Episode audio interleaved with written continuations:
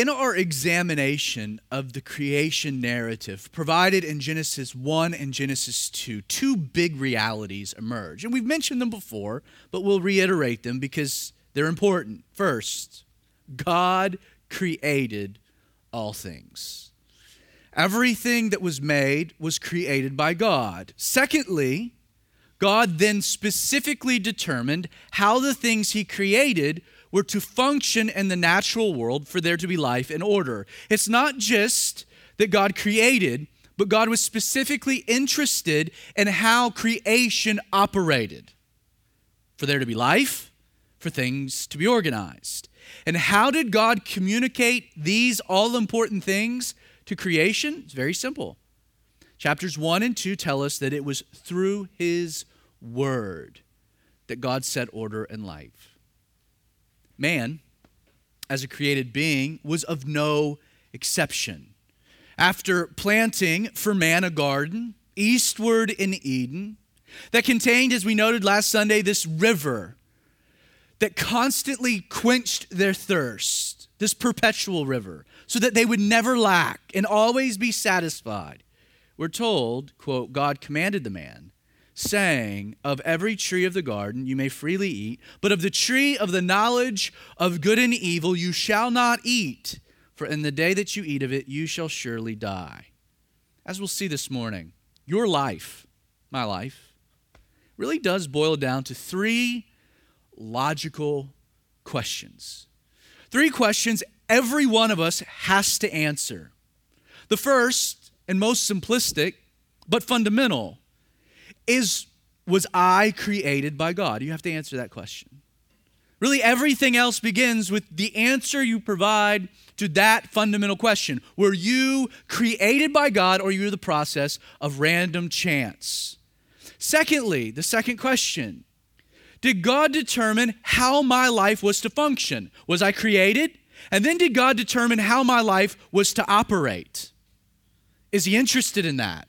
Thirdly, if he is interested in that, how, if at all, does God communicate these truths to me? Three fundamental questions everyone has to answer that really sets the tone for your life, for the enjoyment of, the, of your life, the max, maximizing of your life. Was I created by God?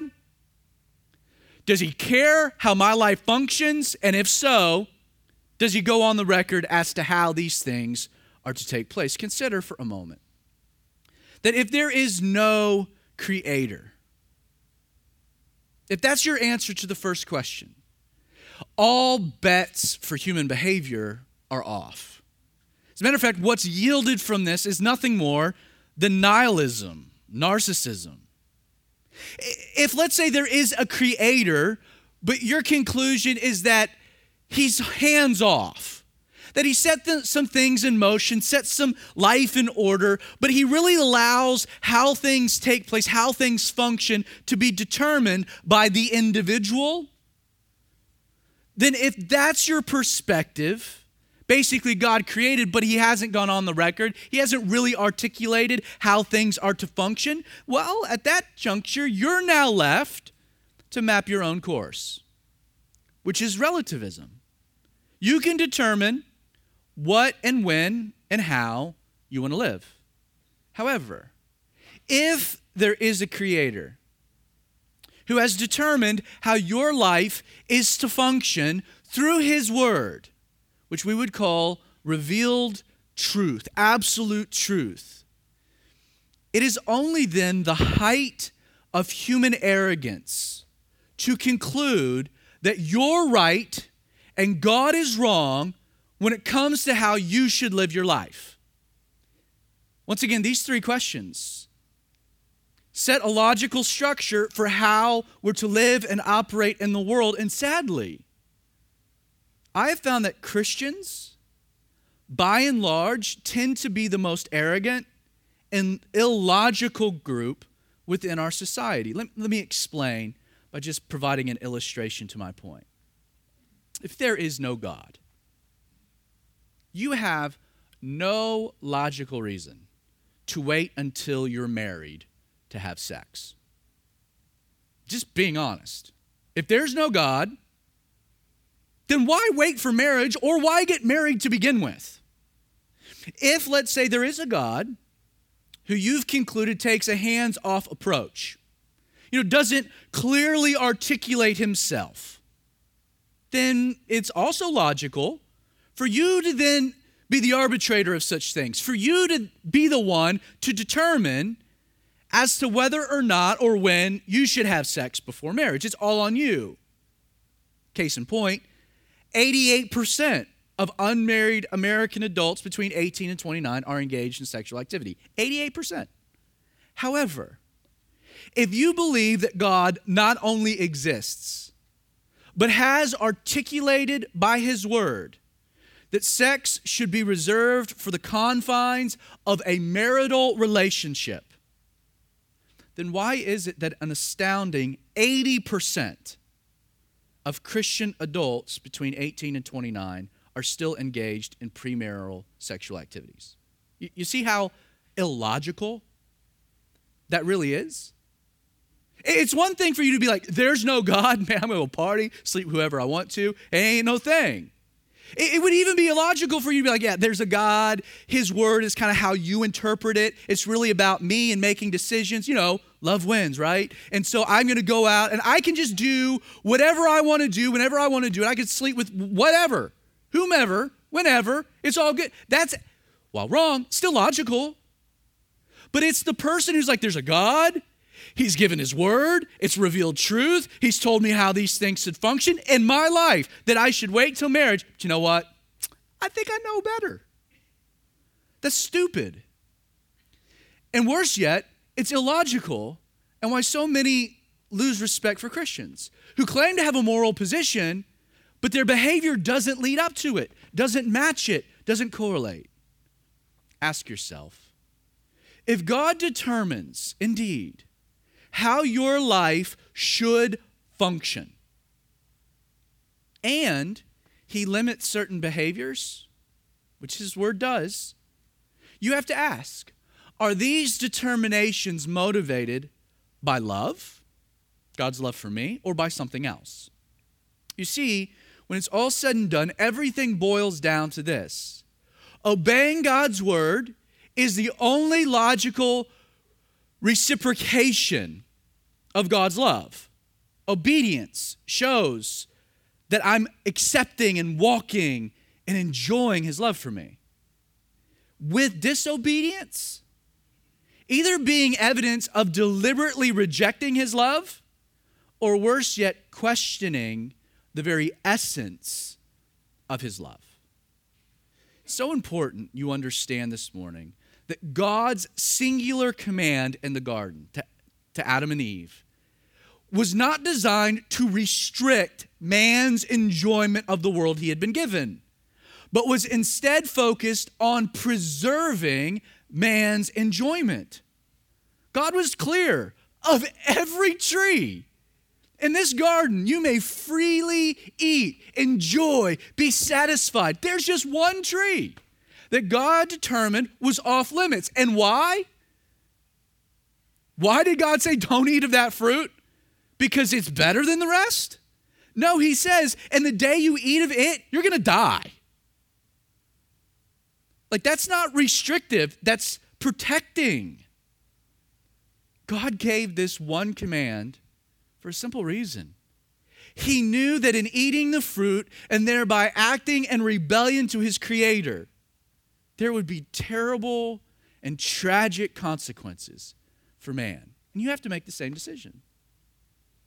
Are God's commands motivated out of love, not to restrict, but to protect? To ensure my enjoyment? To protect me from the harm? Or is it something else? God knew that if he ate the fruit, instead of a created order, everything God created would descend into chaos. God knew if man ate the fruit, this garden to enjoy would be replaced by a world man would, would have to toil in. Instead of walking with God, man, if he ate the fruit, would find himself isolated from his God. Instead of the earth satisfying, the earth would only serve to frustrate. Instead of enjoying community with one another, Adam and Eve, man, if he ate the fruit, would for the rest of his life live in constant conflict with one another. And instead of lasting pleasure, our lives would be filled with continual pain. Instead of work flowing from our relationship with God as sweet worship, at best our work would be labor. At worst, it would be warped into a religious mechanism that would continuously fail to create a parameter whereby we could re earn God's favor. God knew that if man ate the fruit, instead of abundant life, our rebellion would bring with it only certain death. Please understand God is not a cosmic killjoy. He doesn't issue commands to rob you of fun and pleasure and enjoyment in life. His commands are not designed to restrict, but to protect. He's not wanting to limit your pleasure, rather, his instructions are designed to maximize it. Do you believe that? Do you trust that? As we'll see with Eve, it all boils down to whether or not you believe that one statement is true. Before we dive into Genesis 3, you need to realize how critically important this chapter is to your, your understanding of the entire Bible. You see, Genesis 3 tackles two fundamental topics every philosophy and every religious system or worldview must address. First, Genesis 3, this chapter, provides an explanation for the human condition. Because of man's rebellion against God, first, we see that people are broken. Second, we see society fails to function as God intended. And thirdly, the world no longer operates according to God's created order. Chapter 3 explains that because of man's rebellion, these things result. It answers this question. The second thing that this chapter provides an answer for, essential to really all worldviews, is that Genesis 3 provides not just an explanation for the human condition, but a hope for the human condition. This chapter tells us that because of man's rebellion against God, God enacts a plan for the redemption of humanity. Secondly, God establishes gender roles so that marriage could function as God had intended. And thirdly, God uses this chaotic world to then serve as a constant reminder of the consequences of our rebellion. So, the chapter itself, two sections, really, two questions, provides an explanation for the human condition and a hope for the human condition. We're not going to get to all of that uh, in one sitting, but we will over the course of the next two weeks. Let's dive right in. Genesis 3, beginning with verse 1. Now the serpent was more cunning than any beast of the field which the Lord God had made. And he said to the woman, Has God indeed said, You shall not eat of every tree of the garden? Let's just pause for a minute. What a weird transition, right? You're going to go from like the creation narrative, God creating, the seventh day, God resting, this flashback to chapter, uh, in chapter two, the flashback to the sixth day, how God specifically formed man from the dust of the earth, made the woman by taking from his side. This garden, this river, all these things. Chapters one and two, cool stuff. Then you get to chapter three, and we're told now the serpent was more cunning. First question you kind of have to ask is Was this an actual serpent? A slithering snake of some kind? A dragon, maybe? Or is Moses here using a literary technique to describe the nature of someone specific. Let's start with just what the text tells us right from the beginning. Notice we're told the serpent was cunning. This word in the Hebrew, it means subtle, shrewd. That the serpent was crafty or sly. Can even mean sensible, even prudent. Additionally, we're told that the serpent was more cunning than any beast of the field which the Lord God had made, meaning that it's logical that the serpent was part of God's created order, was a created being. Furthermore, it will become obvious this serpent was, was more than just a reptile. For God's curse in the later part of the chapter will transcend the physical and speak to a much larger, spiritually significant issue as it pertained to this creature.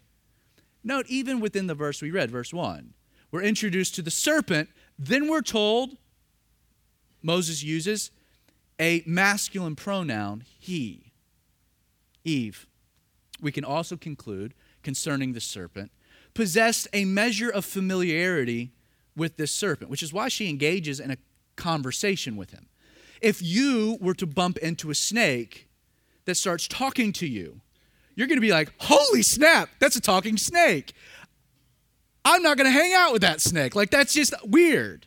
Now, it, there's all kinds of theories that maybe all the animals talked in the garden, blah, blah, blah, blah, blah, blah, blah. Nothing tells us any of this other than this one snake, right, is, uh, is speaking.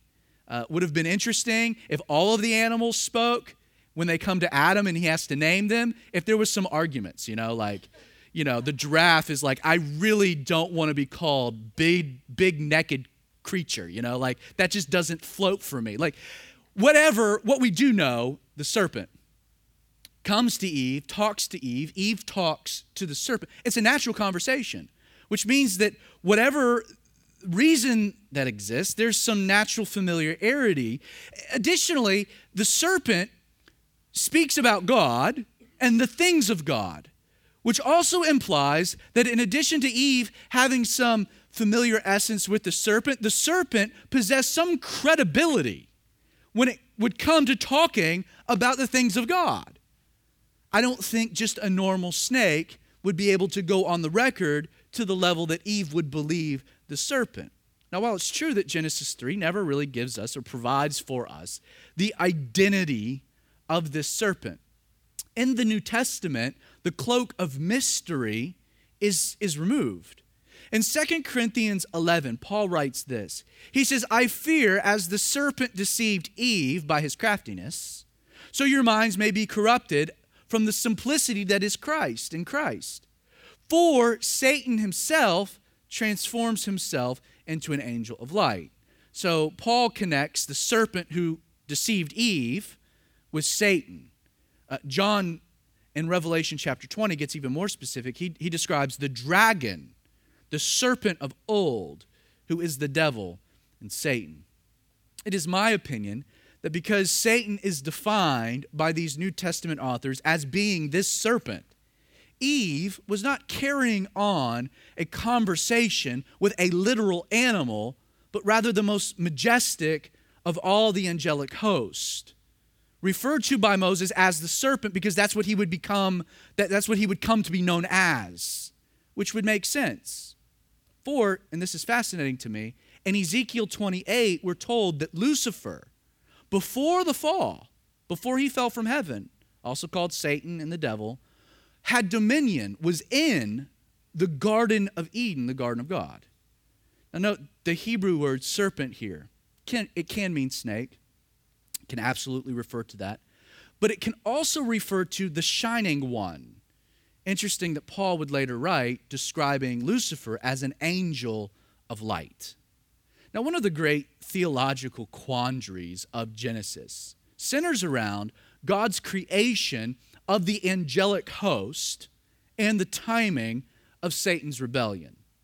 All we know for sure is that Job 38 indicates, God indicates, that the angels, were witnesses of God's creation. And then you have the Ezekiel 28 passage, which affirms Lucifer was yet fallen during the Garden of Eden period. Angels existing and the fall of Lucifer occurring after the sixth and seventh day makes total sense. For the sixth day, God ended it with his evaluation that what? Everything he created was very good. Personally, while I have no idea when the angels were created. And I think it's kind of folly to speculate, mainly because the Bible doesn't tell us. The best you can get is in verse 1 God created the heavens, and that within that creation, the angels you could tuck in.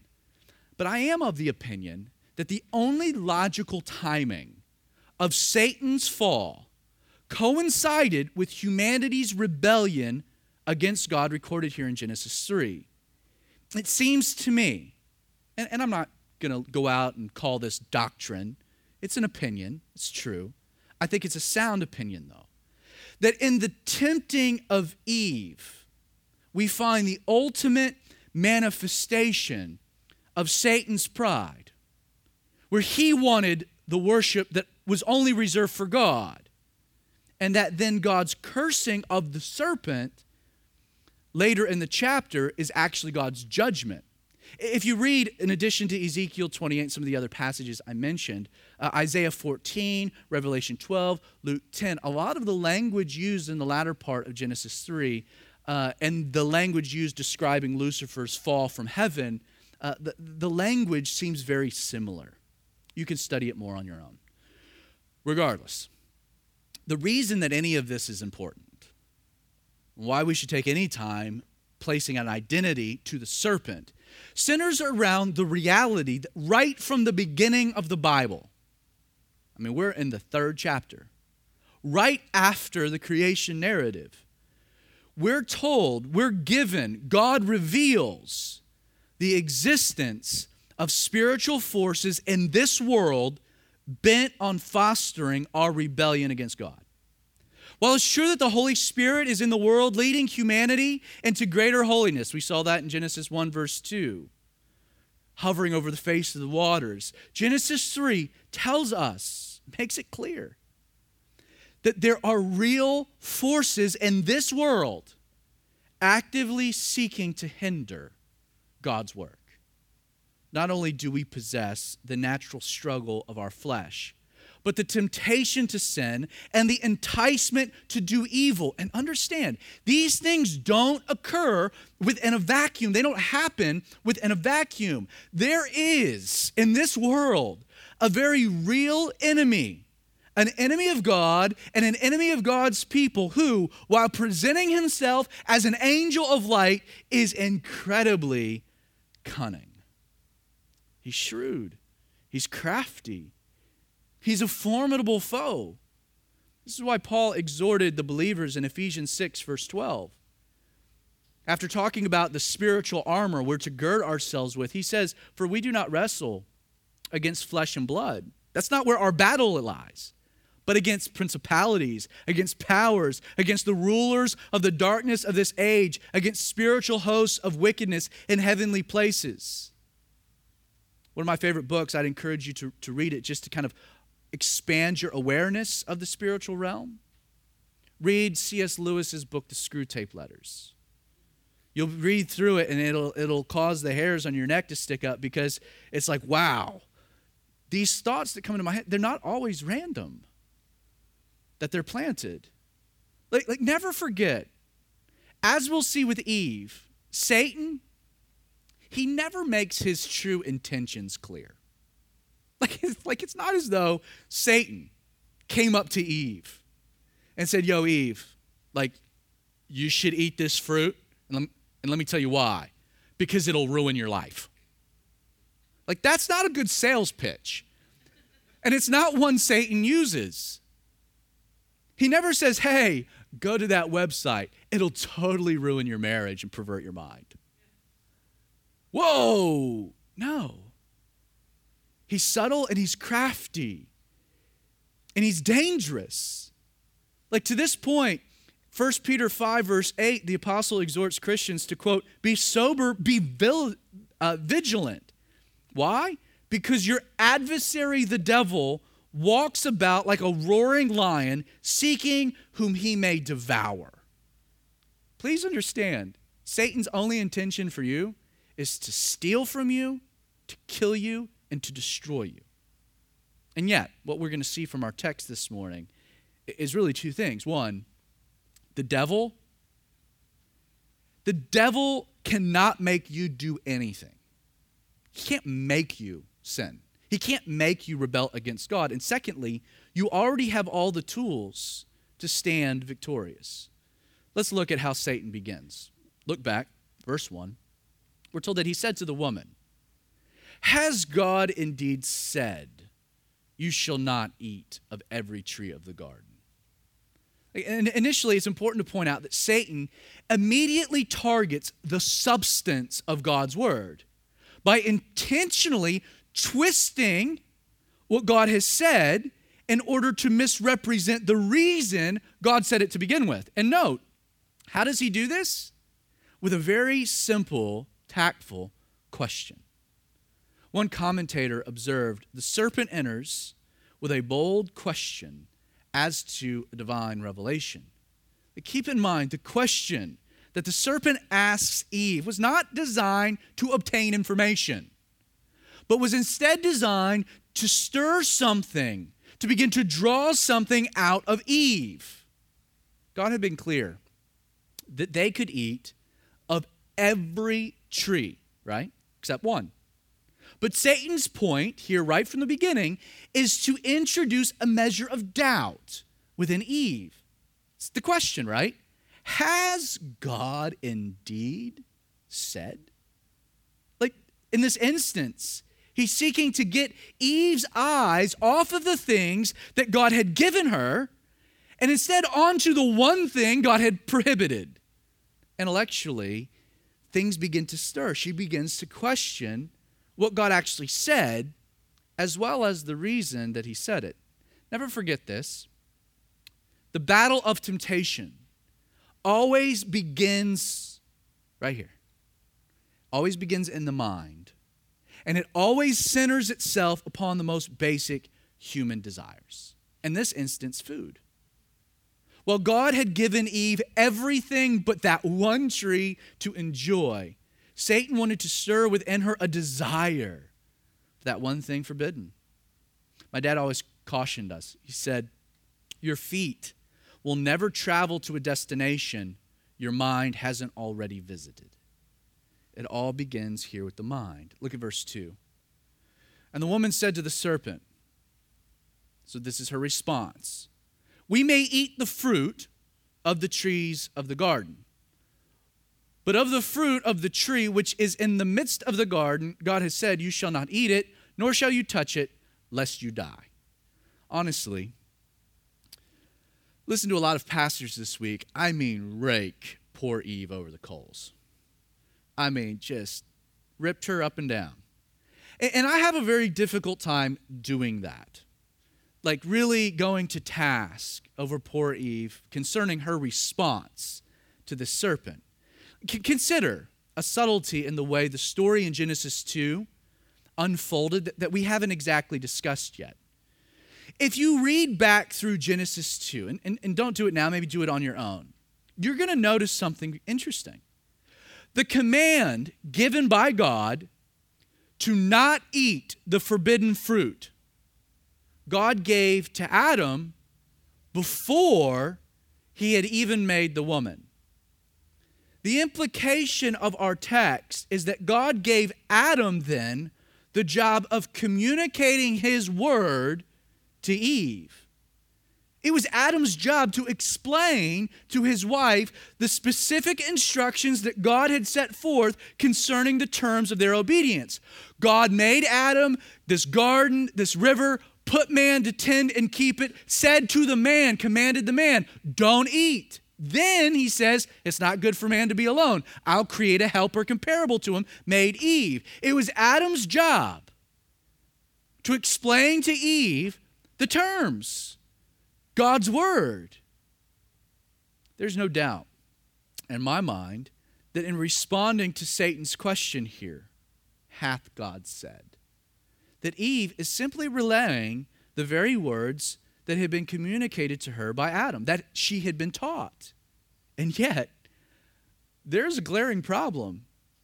You see, Eve was, will, was ill equipped to effectively combat the attacks, the temptation of the enemy, not because she didn't know God's word, but because God's word had been omitted, amended, and tempered. It wasn't that she didn't know God's word, she didn't know God's word. N- notice what clearly had been omitted. Eve says to the, to the serpent, We may eat the fruit of the trees of the garden. That seems plain enough, right? Seems close enough. But what But what did God actually say? God told Adam, Of every tree you may freely eat. You see what she left out? Every tree. Now, why is that significant?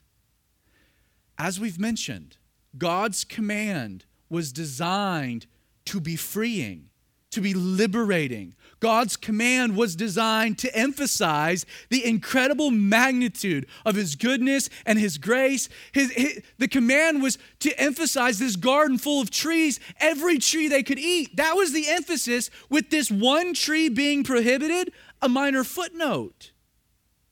Eve missed this. That God's command was to emphasize His grace and His goodness, their freedom, their enjoyment, their liberty. The one tree, it was just prohibited for protection, it was a footnote. Understand, God's commands are designed, His word is, is designed not to tell you what you can't do. Sadly, so many pastors misrepresent that. God's word is not to, to just lay it out, all the restrictions. Instead, God's word is designed to talk about life and the abundance of life you get to enjoy in Christ Jesus. That God created you, He wired you, He made you, He designed you, then He died to redeem you so that you could enjoy His favor and goodness. Too often, we emphasize, when it comes to Scripture, the wrong thing. Eve, what had been omitted? God's goodness. But also notice what had been added the amendment. In addition to minimizing the scope of God's goodness and His grace, Eve also adds the phrase concerning the one forbidden tree. Look at it. She says, Nor shall you touch it. Now, what's tragic about that line is that God never said that. He never said that to Adam. Now, don't get me wrong. I'm sure that it wasn't wise to be touching fruit from a forbidden tree that you weren't supposed to be eating from. And yet, the problem was that Adam does something very dangerous. In his fear that Eve might sin, might stumble upon this tree, might eat the fruit, Adam added to God's word.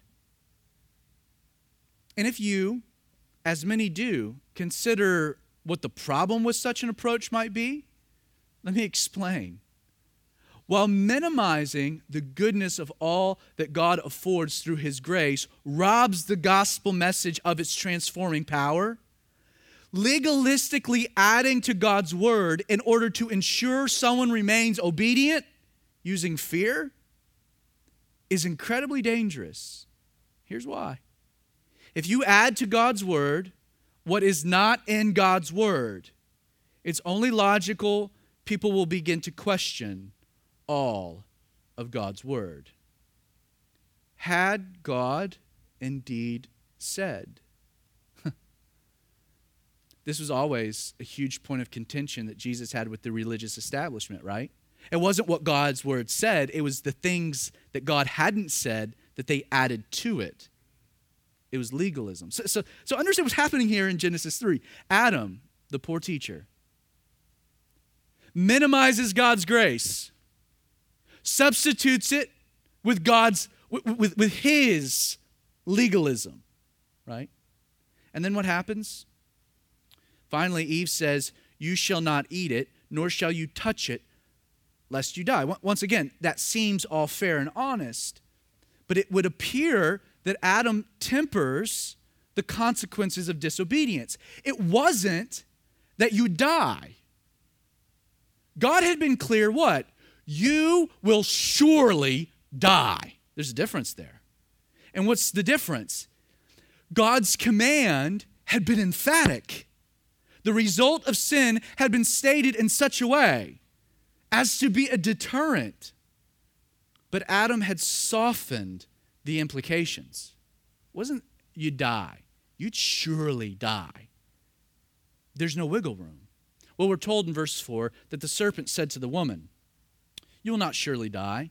For God knows that in the day you eat of it, your eyes will be open and you will be like God, knowing good and evil.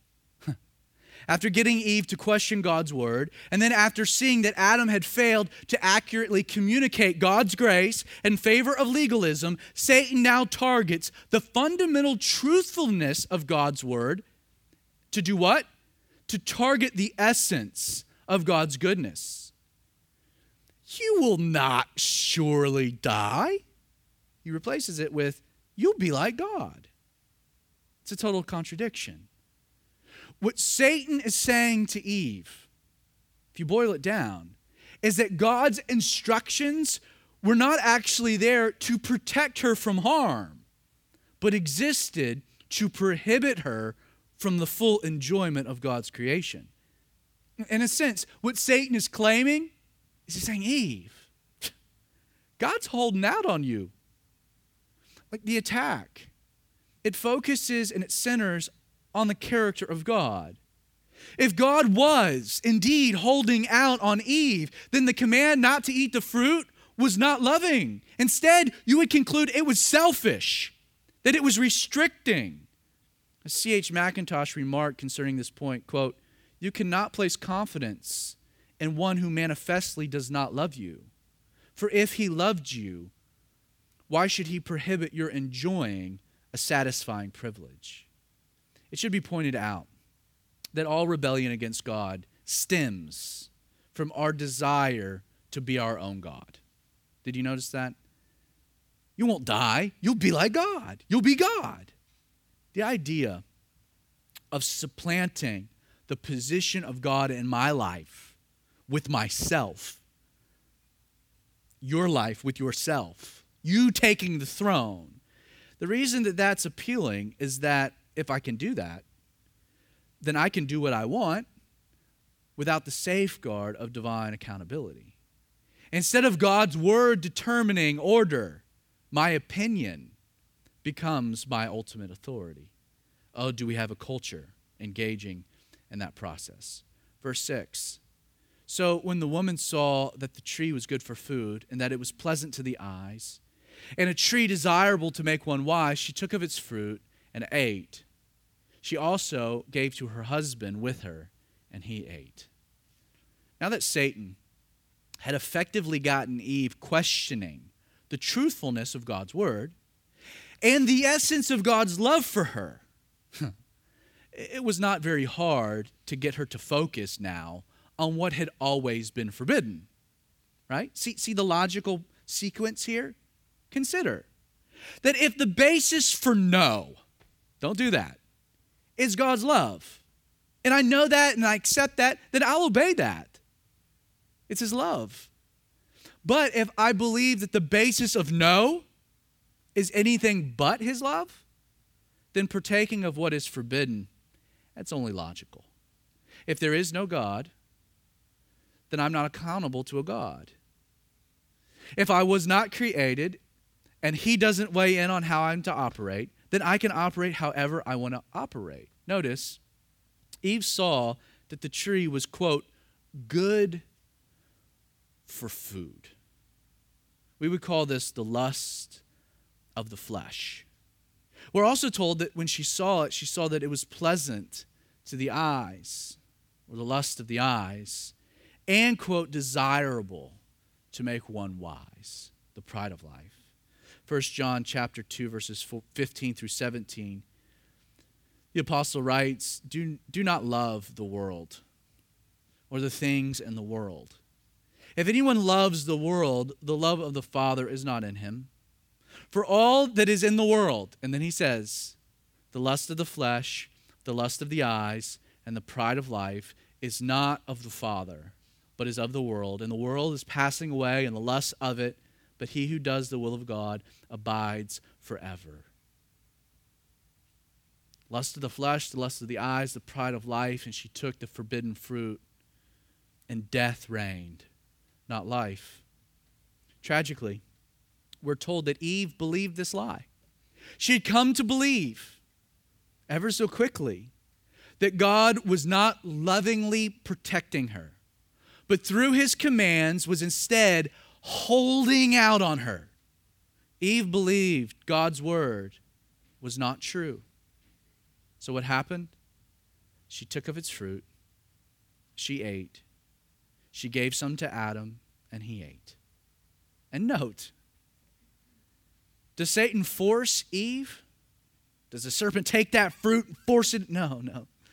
No, she, she willingly did it. Satan cannot force you to act against your will. No man, because we're free moral agents, can ever say, the devil made me do it.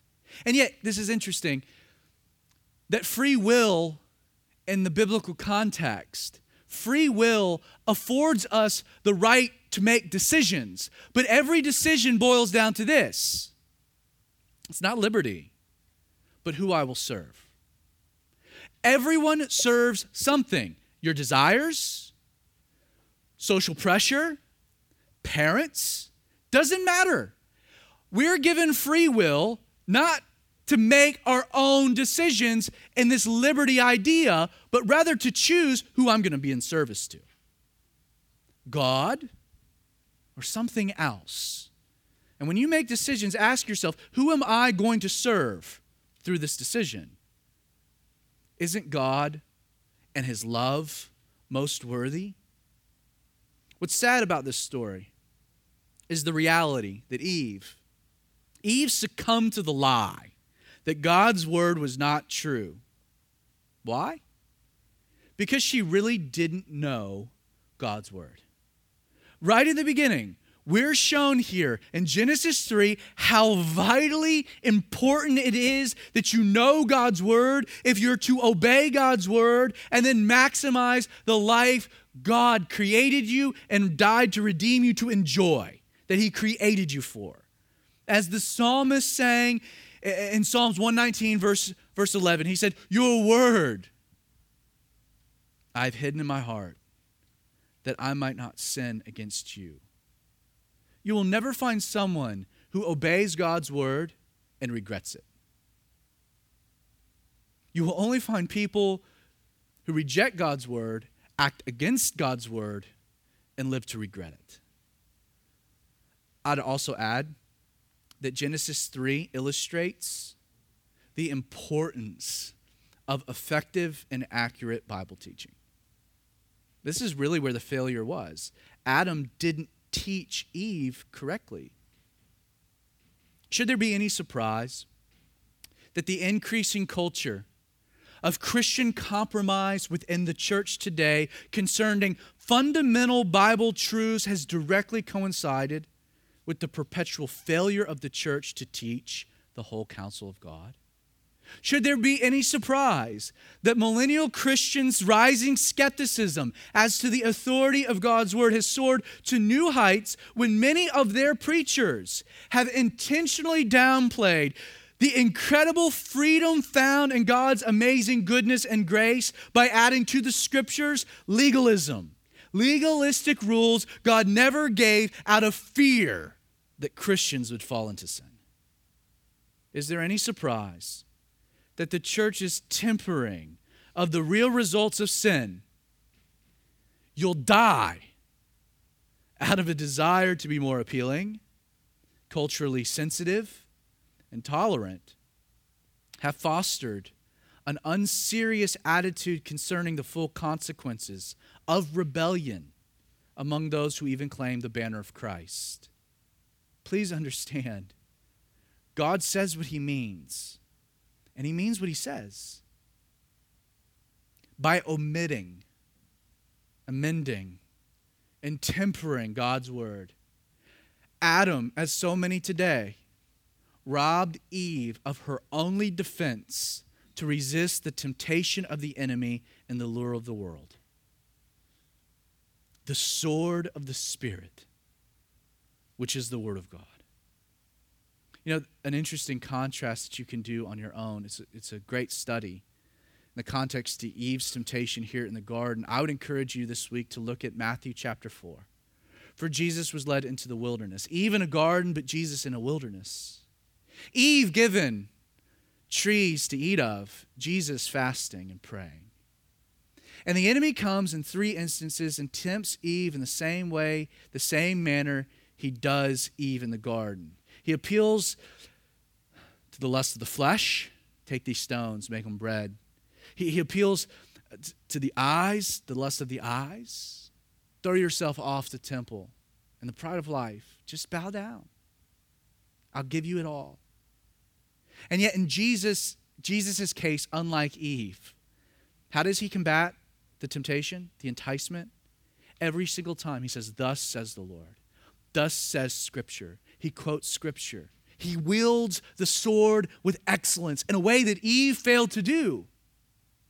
The exhortation for us this morning you have been given the exact same weapon. The Son of Man, God, Jesus, and taking on the enemy, he had so many other tools at his disposal. He could have been like squish or lightning bolt. And yet, instead, what did Jesus do? He used the very thing we have to show us that we can stand victorious. As we close, I want to make one final observation.